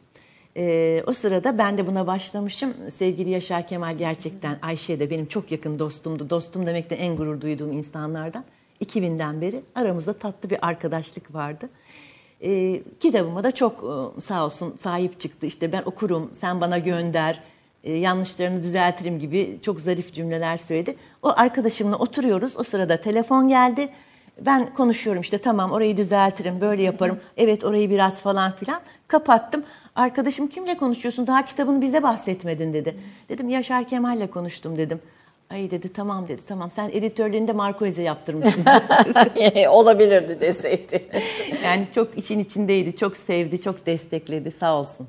Onunla da böyle bir müşterilerinizle dostluğunuz da e, zaman içinde. e, Çok çok güzel müşterilerimiz var. Yani Zaten e, bu işin en keyifli kısmı e, bizim markamızın müşterileri hem işte sadık müşteriler oluyorlar, kalıcı oluyorlar. Bir de zaten gerçekten görmüş, geçirmiş, kültürlü, eğitimli insanlar çok oluyor. Dolayısıyla benim e, artık müşterim olduğunu unuttuğum dostlarım var yani. Yani bir, onlarla böyle bir e, sı- sıcak e, ilişkide e, görüyorsunuz. Yaşar Bey de nurlar içinde yatsın. Annem de adı Yaşar'dı. İkisini arka arkaya kaybettim. İki Yaşar'ı nurlar içinde yatsınlar. İki kardeşiniz doktor, Evet. bir pro- profesör, Evet. çocuk cerrahı e, biri. Aa, babanız da sizin doktor olmanızı istemiş. Evet. Pişman mısınız? Yok değilim. Değilim. Hiç pişman değilim. Ee, babamın çok istedi. İnanılmaz Doktor Necati Keskin o da nurlar içinde yatsın. Çok çok istedi. Hatta e, yazmıştım yani o yıllarda bana bir araba teklif etti falan. Yani şu anda e, onun karşılığı olan bir teklif yok bana yani öyle Evet. bir şey. Kabul etmediğimde de çok kızdı. Ee, e, seneler sonra bir iki tane ödül aldığımda babacığım dedim bak doktor olmadım ama fena değil bak iyi de gidiyor dedim. Fena değil ama çok iyi doktor olacaktın sen dedi. Tabii bu titizlikle. Anneniz, annenizden çok fazla söz etmiyorsunuz. Var kitapta. Var mı? Biraz- biraz okudum ama yani- Anneciğim çok e, yeni kaybettim. Kitapta. Ba- başınız sağ olsun. Ben belki atlamış olabilirim. E, hayatta en büyük arkadaşım, en büyük dostum. Sizi E, nasıl motive eden birisi miydi? Çok çok çok yani konuşamıyorum o konuda. Annem de bütün hayatı çocukları olan e, sadece ve sadece bizi mutlu olmamız için uğraşan şahane bir kadındı. Yani sözcük bulamıyorum. Onun hiçbir şekilde boşluğu da dolmuyor.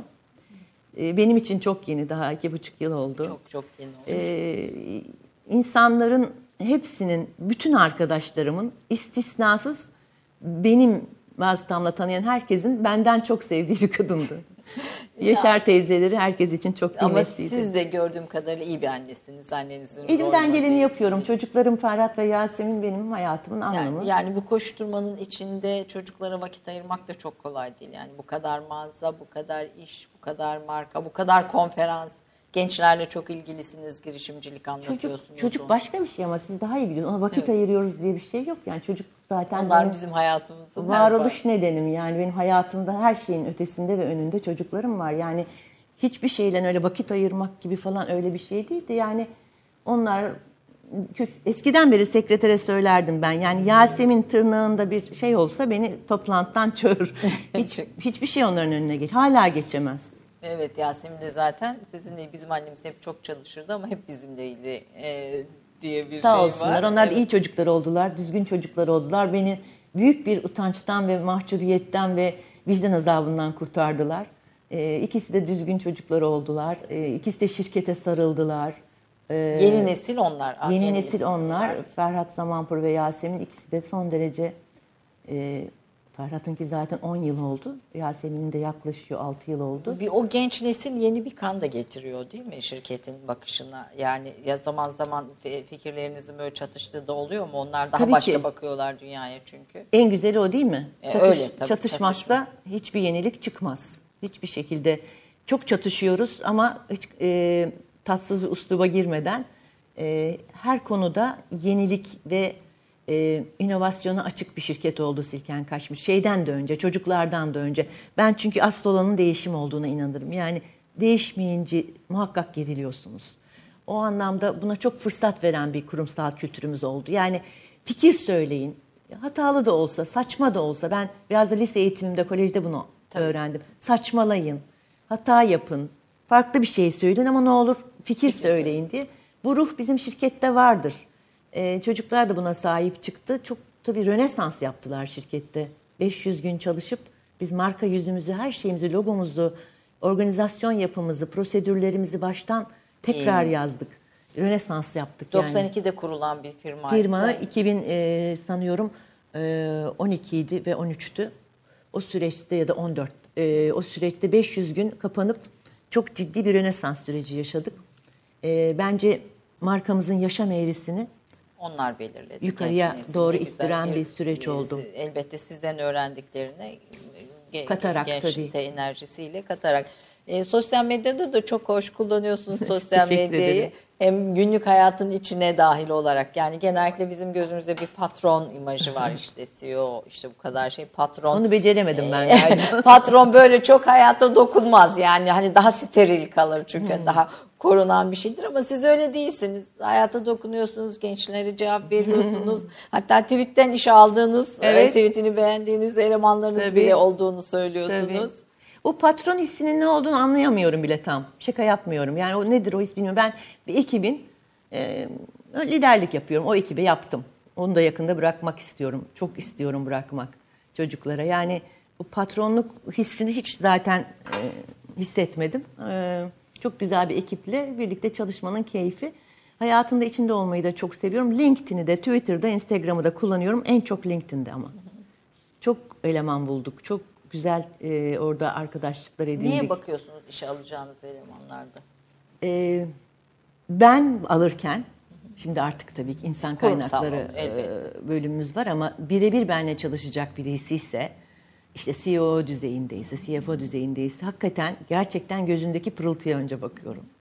Nasıl Yani- bir pırıltı arıyorsunuz? Sadece ve sadece bir iş arama özelliğiyle geldiyse bu beni tatmin etmiyor maalesef. Belki çok profesyonelce bir şey değil bu ama ben biraz e, hayatla ilgili bir meselesi olan böyle tutkulu, meraklı, heyecanlı, e, toplum içinde konuşabilen, derdini anlatabilen, dışa dönük insanlarla rahat çalışıyorum kendi rahat çalıştığım tip insanları seçiyorum ama tabii ki her kademede böyle bir lüksümüz yok. Arkadaşlarımızın farklı kriterleri var. O Tabii, kriterlere göre yetenek. seçiyorlar. Ama şu anda ben tekrar birebir çalışacağım birini alacak olsam hani o mızmızlanan, şikayet eden, sorumluluk atan, bir köşede böyle sessizce zamanın geçmesini bekleyen, fazla ortaya çıkmayayım da bana bulaşılmasın diyen tiplerden çalışamıyorum.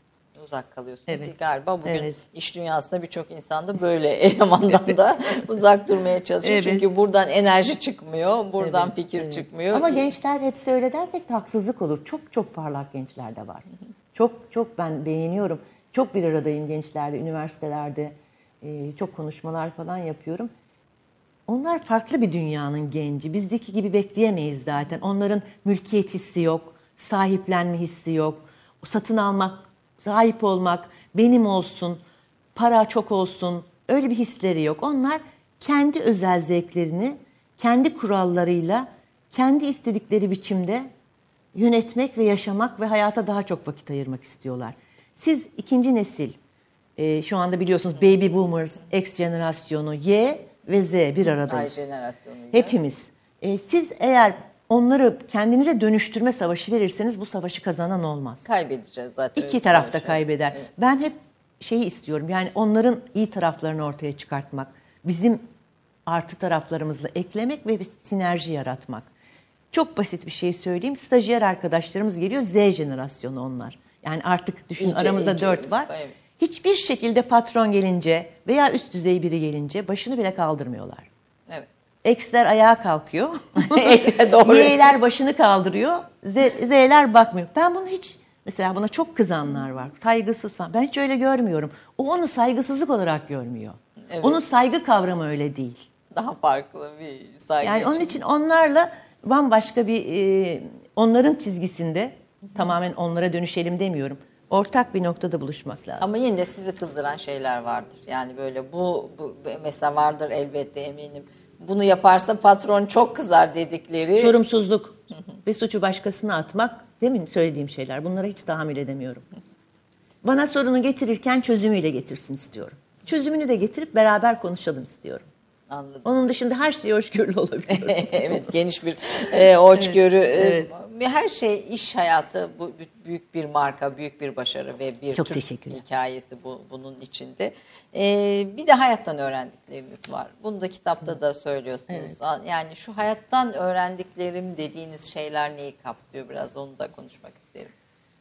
Bu kadar çok şey var ki ama yani hani şuradaki kısıtlı süreçte mesela olumlu bakmanın ve iyimser olmanın hiçbir zararını görmedim. Hiçbir zararını görmedim. Yani hayatın her alanında elimden geldiğince olumlu ve iyimser oldum.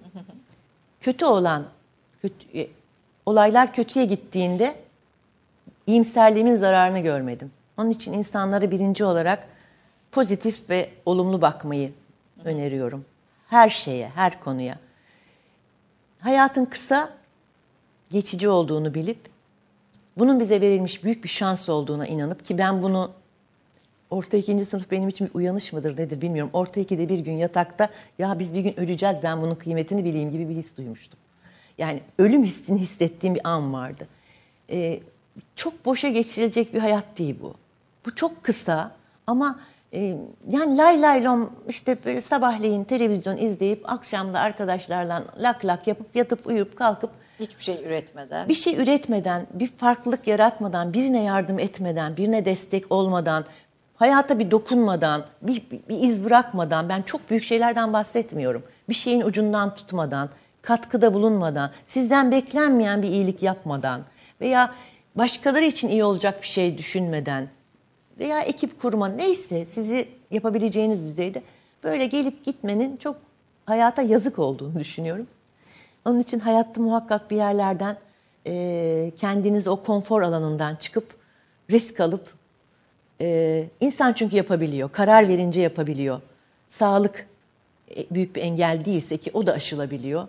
E, karar verdiğimiz, inandığımız, istediğimiz şeyleri zaman, enerji koyarak yapabiliyoruz. Ben bunu sadece kendim için demiyorum. Çevremde de çok insanda gördüm. Her şey o kararlılığı gösterip o riski alıp o konfor alanından çıkmakla başlıyor. O konfor alanından çıkmak çok önemli bir şey girişimcilik açısından da ve bir taraftan da cesaret, sabır, özgüven bir sürü şey de Evet. tabii. Bir de hiçbir şey, hiçbir şey, hiçbir şey kolay değil. Yani kolay bir şey beklentisi varsa onun ucunda hiçbir zaman büyük bir şey yoktur. Her şeyin zor olduğunu bir başında kabul etmemiz bir lazım. zahmet istiyor. Zahmetsiz başarı. Zahmet, sabır ve zorluk olacak. Başarısızlık olacak, düşeceğiz, kalkacağız, ayıplanacağız, utanacağız, çekineceğiz, korkacağız, endişeleneceğiz. Yani bu hepsi bir veri. Bu zaten malzeme bu. Hayat bundan ibaret. Bunlardan çekinerek bir yere gidilmez. Evet bir reklam arası veriyoruz. Ayşen Zamanpur'la son tavsiyelerini alacağız efendim. Bir dakika reklam arası. Romandan şiire, tarihten düşünceye, klasik metinlerden özel edisyon çalışmalarına kadar geniş bir yelpaze ve yüksek bir frekanstan yayın yapmayı hedefleyen Ketebe, şimdiden Türk kültür hayatında kalıcı ve önemli bir yer edindi. Edebiyatımızın seçkin eserlerine, genç kalemlere, tarihimizin engin zenginliğine, dünya edebiyatının hem güncel hem de klasik metinlerine, düşünce dünyamızın, maneviyat tarihimizin köşe taşlarına ve gün yüzüne çıkmamış değerlerine ev sahipliği yapmak, Ketebe'nin yayın politikalarının omurgasını oluşturuyor. Dünya standartlarında bir yayıncılık anlayışı ve deneyimli kadrosuyla yola çıkan Ketebe Yayınları, kitaba, kağıda ve söze hürmet eden bir medeniyetin parçası olarak her şey geçer, yazı kalır diyor. Reklam arası sona erdi. Efendim Ayşen Zamanpur'la Türkiye'nin medarı iftiharı e, girişimci insanlarından, iş insanlarından Ayşen Zaman. Biz benim dilimde alışmadı. Bu iş insanına henüz dilimizde alışmadı. Müteşebbis bir ruh e, ve girişimci bir ruh. Efendim girişimcilik dediğimiz bir şey var gerçekten. Hani biraz önce söylediğiniz zahmet olacak, sabır olacak, işte özgüven olacak. Yani bir sürü unsur da söylediniz. Çok da kolay bulunmuyor. Evet. Yani hani baktığımızda e, bir de uluslararası bir başarı kazanmak da kolay olmuyor yani bir, bir şeyin içinde. Siz o girişimci ruhun içinde nelerin olması gerektiğini söylersiniz. Yani sadece eğitim yeterli mi? İşte çok iyi okullarda okumuşsunuz elbette hani bunun bir parçasıdır okuduğunuz okullarda ama sadece bu yeterli mi girişimci ruhu ortaya koymak, çıkartmak, teşvik etmek için? Öncelikle teşekkür ederim. Ee, çayımı da aldım. Çayınız geldi. İzninizle. Fakat içtiniz siz kahveyi. Yani hani hiç İçtim. kahve içmeyen İçtim. birisi olarak içtiniz o kahveyi. Bu bölümün adı Çay Keyfi. Çay keyfi olsun peki. Ee, şimdi öncelikle girişimcilik ruhu diye bir şey var mı yok mu doğuştan mı olunur mu diye zaten konferanslarda falan da çok tartışıyoruz. Girişimci doğulur mu olunur mu diye. Ee, yurt dışında da tartışılıyor bu. Ben e, şöyle kendi fikrimce insanların tipleri, yaratılışları var. Bazıları daha kolay bir şekilde çevredeki fırsat ve tehlikeleri daha iyi gözlemleyebiliyor. Kimisi o kadar dünyaya açık değil. Yani bence birinci özellik çevreyi iyi algılayabilmek, analiz ve sentez yapabilmek. İkinci özellik meraklı olmak. Mütecessis anlamında bir meraktan bahsetmiyorum. Ne oluyor, bu kim aldı, o ne yaptı, bunun nesi var anlamında kötü bir meraktan bahsetmiyorum. Bu nasıl yapılmış, bunu nasıl başarmış, bunlar nasıl halletmişler bu işi, nasıl çözmüşler bir merak var. Heyecanı zaten söyledim, hayata karşı bir heyecan. Kimilerinde yok, daha huzurlu bir e, dünya onları çok daha mutlu ediyor. Yani Kimisi Bir samanlık samanım olsa bile yanmasın yani her şey dursun diye. Kötü veya iyi anlamında demiyorum. Evet, bu yaratılış evet, meselesi. yaratılış, evet. Ama bir de ülkelerin ekosistemleri var. Bence bu daha da önemli. Ülkenin ekosistemi girişimciliğe uygunsa bu e, potansiyel girişimci ruhlu insanların çıkması kolay oluyor. Yoksa bizim gibi ekosistemi girişimciliğe çok ters olan ülkelerde çok Amazon olmanız gerekiyor. Çok yırtıcı olmanız gerekiyor. Çok geçici olmanız gerekiyor. Fazla çabalamanız gerekiyor. Çok yorulmanız gerekiyor. Halbuki ekosistemimiz buna uygun olsa ben eminim zaten e, hakikaten samimiyetle söylüyorum Ayşe Hanım. Türkiye'nin bir tarihi var, bir turizmi var, bir de girişimci potansiyeli var. Çok büyük bir güç. Gençler pırıl pırıl, acayip teknolojik girişim fikirleri var. Şu anda ben birçok gittiğim üniversitede yanıma geliyorlar. Pırıl pırıl gözleriyle onu mu yapalım, bunu mu yapalım. Çok ciddi bir potansiyel var ama işte o ekosistemle örtüşmesi lazım. Hükümetlerin Çin'de, Singapur'da olduğu gibi, onları çünkü çok yakından gittim konferanslarına. 5 yıllık girişimcilik planları var. Hangi sektörler desteklenecek, ne kadar desteklenecek, kimlere nasıl kaynak aktarılacak.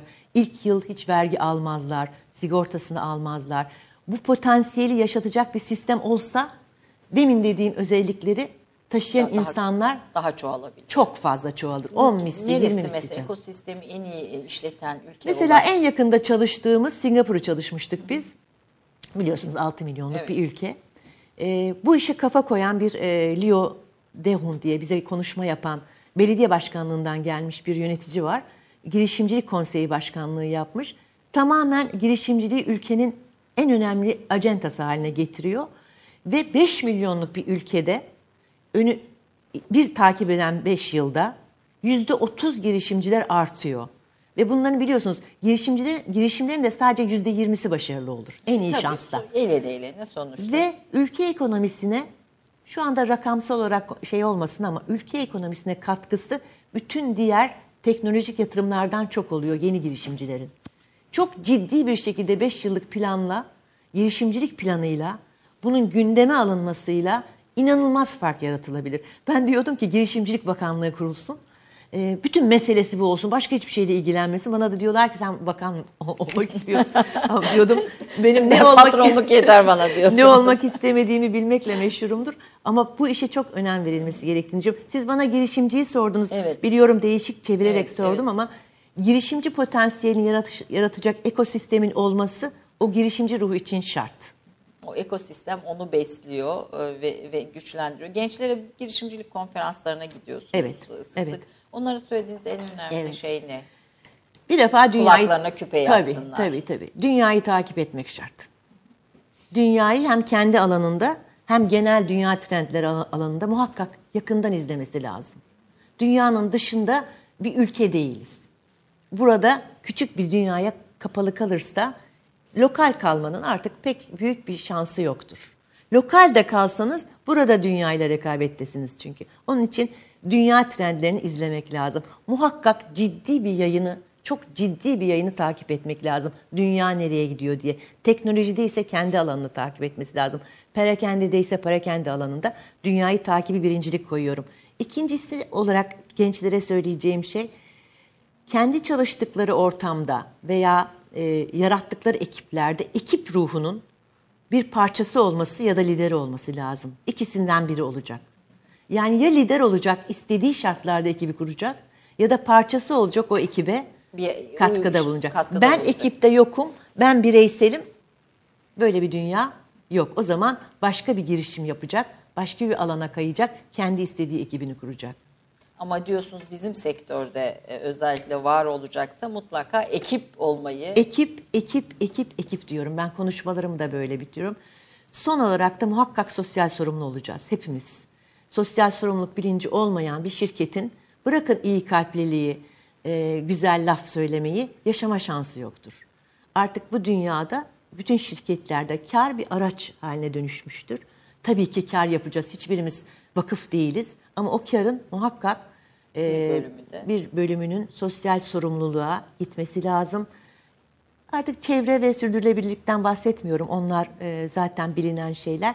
En gurur duyduğumuz projemiz Diyarbakır'daki bizim 11 yıldır süren e, hakikaten çok gurur 11 duyuyorum. yıldır sürüyor mu bu 11 proje? yıldır Bu- sürüyor. bu- Sürdürülebilir hale gelmesi de bir uluslararası toplantıda bu proje Diyarbakır Şalları Bilim Kadını bu başlangıcıydı. Evet. E, Şimdi ne kadar kaç ne kadara ulaştı? Şu anda iki ayrı atölyede tam sayıyı bilmiyorum ama bizim 11 12. yıla giriyoruz. Bütün e, düz e, e, saf ipek ucu, ucu e, püsküllü şallarımızı bu güzel hanımefendiler e, üretiyorlar. Kulp Kulp ilçesinde. Bu- Ne güzel. Biz o buradan selam Evet, edelim. Mayıs ayında da geldiler, ağırladık burada. Çok güzel birlikte günler geçirdik. Daha da çok büyütmek istiyoruz. E, Daha çok geliştirmek istiyoruz ama tabii ki şu ekonomik e, süreçten geçersek muhakkak Yani daha bir, çok bir katkı. uluslararası konferansta da bu proje konu oldu ve siz de kızınız da bunu anlattınız. Evet, yani bu evet. dünyada da bilinen Evet, evet. ve e, Gelişmeye çok müsait bir konu. Orada çok fazla genç kızımız var, genç hanımımız var. Çok güzel becerikli şeyler yapabiliyorlar. Ellerinden her şey geliyor. Yeter ki biz onlara talep aktarabilelim, ürettirebilelim. Çünkü onları bütün gelirini onlara veriyoruz. Ee, bunun gelişmesi hepimiz için çok iyi olur. Bütün diğer e, marka arkadaşlarımı da oralarda üretime kıskandığınız bir marka var mıdır? Kıskanmıyorum da özendiğim tabii ki çok vardır. Özendiğiniz Özendiğim çok vardır. İsim söylemeyelim. Ben zaten onları özenerek bu markayı oluşturdum. e, oluşturmaya çalıştım ekibimle beraber. Yani özenmek demin dediğim gibi e, şey değilse, hırslı bir şey değilse özenmek, tutku, heyecanla ben birçoğunun kapısında kaç tane kişi giriyor, ne kadar alışveriş yapıyor, bunlar nasıl bu kadar böyle başarılı olmuş diye oturup bekledim. Poşet saydım. Yani marka olmanın bende çok özendirici etkisi olmuştur. Hala da vardır. Yani nasıl başarıyorlar Tabii bunu? ki, Bunu bunun tabii ki, öyküsü tabii ki. üzerine e, merak duydum. Hala da e, merak ediyorsunuz. Özünde ne vardır biliyor musunuz? Onu da sormadınız söyleyeyim. Güven. Müşteri o markaya güven duyduğu zaman yani o kalitedeki o fiyatı doğru bulduğu zaman o ilişkiyi kalite ve fiyat Hak ilişkisini ediyor hak ediyor. Çok güzel söyledin. Dediği zaman o sadakat ömür boyu sürüyor. Biz de buna çok özen gösteriyoruz. Evet. e, müşteri farkı şeyde var mesela. Çin'deki mağaza duruyor mu? Çin'de yok. e, Corner'ımız var ve de e, şey satışımız var. Online satışımız Online var. satışınız var? Ülkelere göre müşteri profili, talepleri filan elbette kültürlere göre değişiyordur ama en zor müşteri hangi ülke vatandaşı? Türk. Neden? Niye bu kadar bir, bir şey çıkartıyoruz? Estağfurullah çok gururla söylüyorum. Bizi çok sahiplendik. Sahiplendiniz müşterilerimiz. E, Anormal böyle bir e, biz, benim markam diyor. Yurt dışına gittiğinde de giriyor mağazalara. E, başka ülkenin var mı markası böyle bir şey bilmiyorum. Bakın bunu araştırmadım. Bütün yurt dışındaki mağazalarımız ve cornerlarımıza bütün gören Türkler girer. Biliyor musunuz bu bizim markamız der. Gider yöneticiyle resim çektirir. Kapının önünde de resim çektirip bize gönderir. yani, böyle bir sahiplenme var. E, Türk marka, az Türk markamız var da o yüzden çok gurur mutlu duyuyoruz, oluyorlar. gurur duyuyoruz. onun için karşılığında da çok şey bekliyorlar. Biraz önce işte eşarp şöyle olsun, böyle olsun. Bizden e, belli 4, 450 tane SKU'muz var. Yani o kadar ürün yapabiliyoruz. 5450 tane istiyorlar. Her model olsun, her renk olsun, her kalıp olsun, her beden olsun. Biz de elimizden geldiği kadar onu datalar doğrultusunda yapıyoruz. Ama ülkelerle ilgili bir şey söyleyeyim. Mesela İngilizler, Fransızlar, Almanlar, Orta Avrupa ülkeleri düz yani modaya yatkın e, kaşmirleri böyle trend diyoruz biz trend kaşmirleri böyle daha sakin e, renkleri ve, modelleri ve işte twin setleri ve şalları e, isterler. Mesela Rus müşteriler muhakkak canlı Taş renkler, ister. taşlar, kürkler artık yapmıyoruz isterler. E, bizim müşterimiz ise her şey ister. Hakkıdır da. Peki efendim. E tabii bu başarımcı e, girişimcilik ruhu ve başarı öyküsünü konuşurken eğitimin payını konuştuk. Sizin çalışma azminiz, ilkeleriniz, tutkunuz e, onları konuştuk. Ailenizin de elbette burada Tabii. etkisi var. Ailenizden bu başarıya giden yolda aldığınız en önemli katkı ne oldu? Müthiş bir sevgi oldu tabii. Sevgisiz. Anne ve babanın vermediği sevginin boşluğu hiç dolmazmış. Ben hep çok sevilen abilerim de öyle. Abilerim de beni çok sevdi. Hiç zekalarıyla baş edemeyeceğim iki tane müthiş zeki abim var benim. Evet. Bir şekilde beni onlar da çok sevdi, kıskanmadılar. Çünkü babam biraz ayırıyordu beni pozitif anlamda. E tabii. tabii bir kız çocuğu. Ee, öyle bir şansım oldu. Ee, güven duygusu çok önemli. Ee, hikayemi anlatayım mı güvenle ilgili? Elbette bekliyorum. Ee, şimdi bir kız çocuğuna verilebilecek en büyük çeyiz, en büyük, en büyük değer ona duyduğunuz güveni hissettirmek. Yıllar önce ben lisede okurken işte etüte iki saat geç girmek, yemekhaneden biraz geç çıkmak, ne bileyim her, her şey için bir imza istiyorlardı veliden. Ben de böyle büyümemiştim. Babam, annem de. Annem biraz daha tabii anne şefkatiyle Daha daha, yumuşak. korumacıydı ama babam daha şey yapardı, rahat bırakırdı bizi. Size güveniyorum derdi. Ee, baba dedim ya burada dedim zırt pırt her şeye imza istiyorlar veliden. Ya ben de öyle bir kişiliğim yok. Git baba bunu yapabilir miyim? Baba ben istemem. Mesela babamla izin istemem gereken şeyleri ben istemezdim. Zaten doğal olarak yapacağım şeyleri yapardım. İşte yemekhaneye gideceğim, iki saat geç çıkacağım veya bir saat geç geleceğim. Gitti odasına, hiç unutmuyorum. Reçeteleri vardı. Doktor böyle getirdi. Tak tak tak tak tak tak İmza. tak. Hepsini imzaladı. Al kızım dedi. Bunların üstüne ne istiyorsan yaz dedi. İstediğini doldur dedi. Bana mesela o reçeteler bence benim en büyük mirasım. Evet. Bana verilen Özgüven. güven. Ben onlara hiçbir şey yazmadım biliyor musunuz? Hiçbir şey yazamıyorsunuz öyle deyince. Yani o size o kadar büyük bir sorumluluk yüklüyor ki e, size o verilen sorumluluğu alınca bir daha onu yanlış bir şey için kullanamıyorsunuz. Bence bütün babalar kızlarına özellikle kızlarına çünkü erkeklere zaten toplum bir özgüven enjekte ediyor. Kendiliğinden bir özgüven pompalanması var onlarda. E, kızlara muhakkak bir, bir, bir örnek bir davranış olarak. Ee, tabii bir tasarım ortaya çıkartmakla bir marka or- ortaya çıkartmak çok başka bir şey. Yani bir ürün ortaya çıkartmak, bir- sadece biraz önce söylediğiniz büyük bir e, ağ yönetmek aslında marka ortaya çıkartmak. E, marka ortaya çıkartmanın zorlukları neler? Yani ekosistemden söz ettiniz. Ekosistemin eksik olması, yetersiz Evet. olması bir zorluk ama yani niye Türkiye'de az marka, az Türk markası çıkıyor konusunda yorumlarınızı almak isterim. Evet, e, Türkiye bir defa her konuda çok yeni. Her adımı çok yeni. Perakendedeki bu marka olayı bile çok çok çok yeni. Yani bizim en eski markamız 1920'lerde 30'larda işte o ismini bildiğimiz markalar. Yani biz 200 yıl geriden zaten geliyoruz. Onun getirdiği bir şey var. İkincisi Türkiye'nin finansman kaynakları çok zayıf. Yani bizim bir birikmiş kapitalimiz yok. İçinden Sermayemiz yok. sermayemiz yok. Yani nemalanabileceğimiz, hepimizin bir pay alabileceği, ülkenin refahını artıracak ciddi bir havuzumuz yok bizim. Bunları bir veri olarak koymak lazım. Ama malzeme buysa. Hani demin dediğim gibi e, eğer şikayet ve mızmızlanmadan bu ülkede neden az çıkıyor derseniz marka olmak çok uzun yıllara dayanan çok özverili bir süreci gerektiriyor. Sürekli olarak vermeniz gerekiyor. Karşılığında almak için uzun süre beklemeniz gerekiyor. Biraz uzun vadeli bir yatırım. Evet, bu da çok göze alınan bir şey değil. Birincisi göze alınamıyor. İkincisi o süreç e, süresinde finansman kaynaklarına erişmek kolay değil. Bizim için de bu böyleydi. Benim de ne bir havalı soyadım ne de bir kurumsal sermayem vardı. İlk yıllarımız çok zordu. Ama hep ilerideki büyük resmi görüp nasıl olsa olacak, nasıl olsa başarılacak, nasıl olsa yapacağız diye o ufuktaki resme e, öykünerek gittik. Yani en önemli kısmını bu görüyorum. Bugün yaptım, yarın marka oldum diye bir şey yok. Çok şanslıyız ki biz üçüncü yılımızda artık marka Olmuş. olmuştuk diyebiliyoruz. İlk üç, kurulduktan sonra ilk üçüncü yılınızda marka oldunuz. O kadar Yani hızlı. mark hala marka olma sürecindeyim de diyebilirim. Ama üçüncü yılımızda adımız konmuştu, tezler yazılıyordu, konuşmalara çağrılıyordum.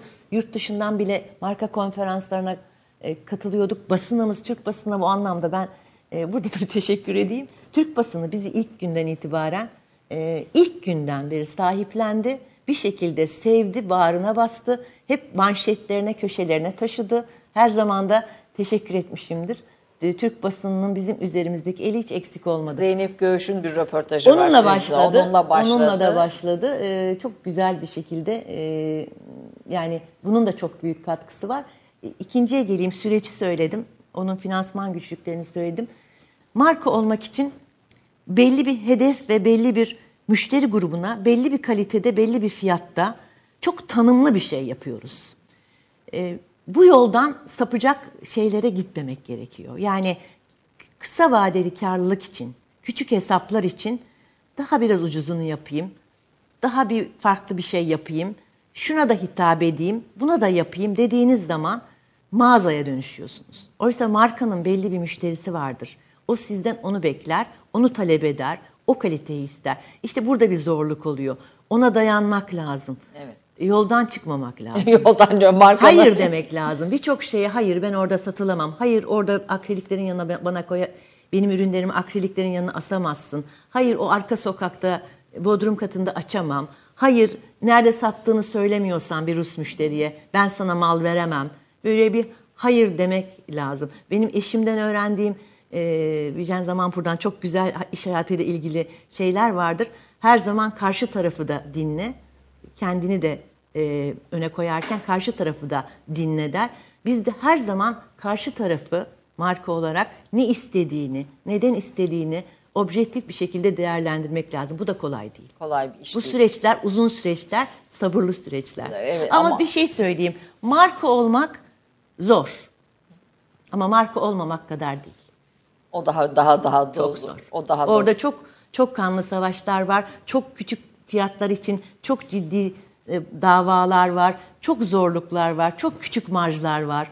E, yani daha büyük kavgalı bir süreç oluyor marka olmadığınız zaman. Bu burada bir hiç olmasa kafamız biraz daha rahat ne istediğimizi biliyoruz diyorsunuz. Efendim sonuna geldik. Çok da ta- güzel bir e, sohbet oldu. Çok teşekkür ediyorum.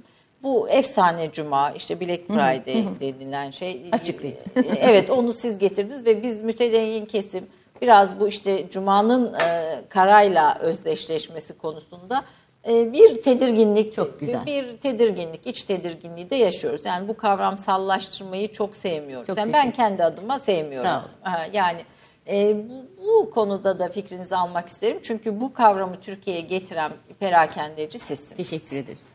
Öncelikle gerçekten bu soruyu sorduğunuz için içtenlikle teşekkür ediyorum. Bizim her türlü görüşe, her türlü inanışa, her şeye saygımız sonsuz. Zaten benim bizim kurumsal kültürümüzde herkes bilir ki böyle bir ayrım yok. Bu hikayeyi markamızda Amerika'dan bu e, kampanyayı getirirken biz bu kadar marka duyarlılığı olan çeyrek asırlık bir markanın bunu incelememe şansı var mı? Böyle bir riski biz alır mıyız? Bunun arkasında böyle dinsel bir referans olsa, kötü bir anlamı olsa, herhangi bir şekilde cumayı karalamakla ilgili bir şey olsa, biz böyle bir şeye, yani bırakın inanmayı, inanmamayı, bu markayı yaratmış bir ekip olarak bu aptallığı yapar mıyız? Bunu ben söylemek istiyorum. Chicago Post gazetesi bir şükran gününden sonra Black Friday dediğimiz o gün inanılmaz bir Noel alışverişi oluyor ve kimse evine ulaşamıyor. Yağmur da yağıyor, inanılmaz bir yağmur yağıyor ve sokakta trafikte kalınıyor. Ve Chicago Post çok güzel ön sayfada kara bir cumaydı, kimse evine gidemedi diyor. Bir, bir e, New York'ta Times'da bunu e, alıyor, Takip haber ediyor, yapıyor. söylüyor. Bütün gazeteler o günden sonra Black Friday geçiyor. Bu da yetmiyor. Herkes çok güzel bir nakit yarattığı için muhasebede kırmızıyla çizilen kötü rakamlar, hani olumsuz zararlar kırmızıyla çizilir ya, siyah oluyor artık kar yapıldığı için. Bir başka gazeteci de diyor ki kara cuma lafı çok iyi geldi çünkü üstelik muhasebedeki kırmızılar da siyah oldu diyor. Tamamen anlamı trafik ve karlılıkla ilgili bir şeydir. Bunun başka hiçbir anlamı yoktur. Onun için iç rahatlığıyla, gönül ferahlığıyla bu bir, söylüyorum. Bu bir dini atıfı olan, Hiçbir atıf olsa olan. bir öyle bir şey yapma cesaretini gör. Biz takım bile tutamıyoruz. Bırakın öyle şeyleri. Biz takımın formasını bile yapamıyoruz. Yani kurumsal kültür Tabii olarak. ki. Öyle bir ayrım yapmak var. mümkün. Kurumsal kültürünüzde böyle bunun gibi dikkat ettiğiniz Çok. şeyler var mı? Bizim için herkes birdir. Bütün müşterilerin başımızın üstünde yeri vardır. 7'den 70'e herkese saygı duyulur. Özel hayatlarıyla ilgili hiçbir sorgulama veya gönderme veya ima veya sistem yapılmaz. Ee, eşitlikçi, demokratik bir yapıda saygı çerçevesinde müşterilere yaklaşılır. Efendim çok teşekkür ediyorum. Herhalde Tırbun sizin için Kaşmir'in Türk markası diyor. Böyle büyük gazeteler ve büyük e, dünyayı fetheden Kaşmirci diyor. Sağ Böyle olsunlar. bir, bir- ve hani dünya literatürüne de geçmiş bir Türk markası ve bir Türk kadını olmanız da ayrıca hepimiz için gurur verici. Teşekkür ederim. E, umarım başarınız devam eder. E, böyle bir ikinci nesilde bu başarıyı daha da ileriye, e, daha da büyümeye doğru götürür. Çok teşekkür ediyorum. Ben de- güzel sohbetinizi e, dinlemeye imkan verdiğiniz için izleyicilerimizle. Ben de bu güzel programa, izlediğim ve keyif aldığım programa konuk olduğum için çok teşekkür ederim. Hiç bu kadar uzun da bir röportajım olmamıştı galiba televizyonda. Biz böyle bir aslında böyle Keyifli izleyeceğim. keyifli, soru cevap gibi değil de sohbet yapıyoruz ve sonuçta burada konuk ettiğimiz e, bütün misafirlerimiz bir başarı öyküsü var. Teşekkür Onların kendi alanlarındaki, derinleştikleri alandaki tecrübelerini izleyicilerimize paylaşmaya çalışıyoruz. Öyle büyük sorularımız, işte büyük Hmm. e, kavramsal tartışmaları yaptığımız bir program değil, bir Son derece sohbet güzel. programı. Çok teşekkür ediyorum Ben teşekkür katıldığınız ederim. için. Sağ Efendim olun. Türk Kahvesi'nde bugün bir iş insanını ağırladık. Ayşen Zamanpuru. Ee, yer yer e, çoğu zaman tarih ve kültür yapıyoruz ama yer yerde ekonomi ve iş dünyasından konuklarımızı ağırlayarak aslında hayatta somutta da neler olup neler bitiyor bu konuda e, ki onların bilgilerinden hep birlikte faydalanmaya gayret ediyoruz. Efendim haftaya bir başka Türk kahvesinde görüşmek üzere. Hoşçakalın diyorum.